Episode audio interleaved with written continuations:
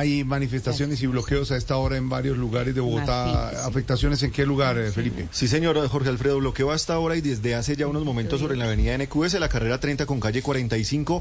Esto justo al frente de la Universidad Nacional. Son estudiantes de esta misma universidad bloqueando en el sentido norte-sur. Aproximadamente unos 10 encapuchados están bloqueando la calzada mixta por donde van los carros particulares, afectando, por supuesto, la movilidad en la zona. Hay que decir que no están bloqueando la calzada de Transmilenio, ya que las autoridades están intentando pues eh, que no se bloquee esta calzada para evitar que muchas más personas queden afectadas pues para llegar a sus trabajos a esta hora. Hay tremendo trancón que pesa allí en la 30 con 45 funcionarios de la Secretaría de Movilidad, como le mencionaba, están intentando regular el tránsito, pero la movilidad, hay que decir, está bastante complicada.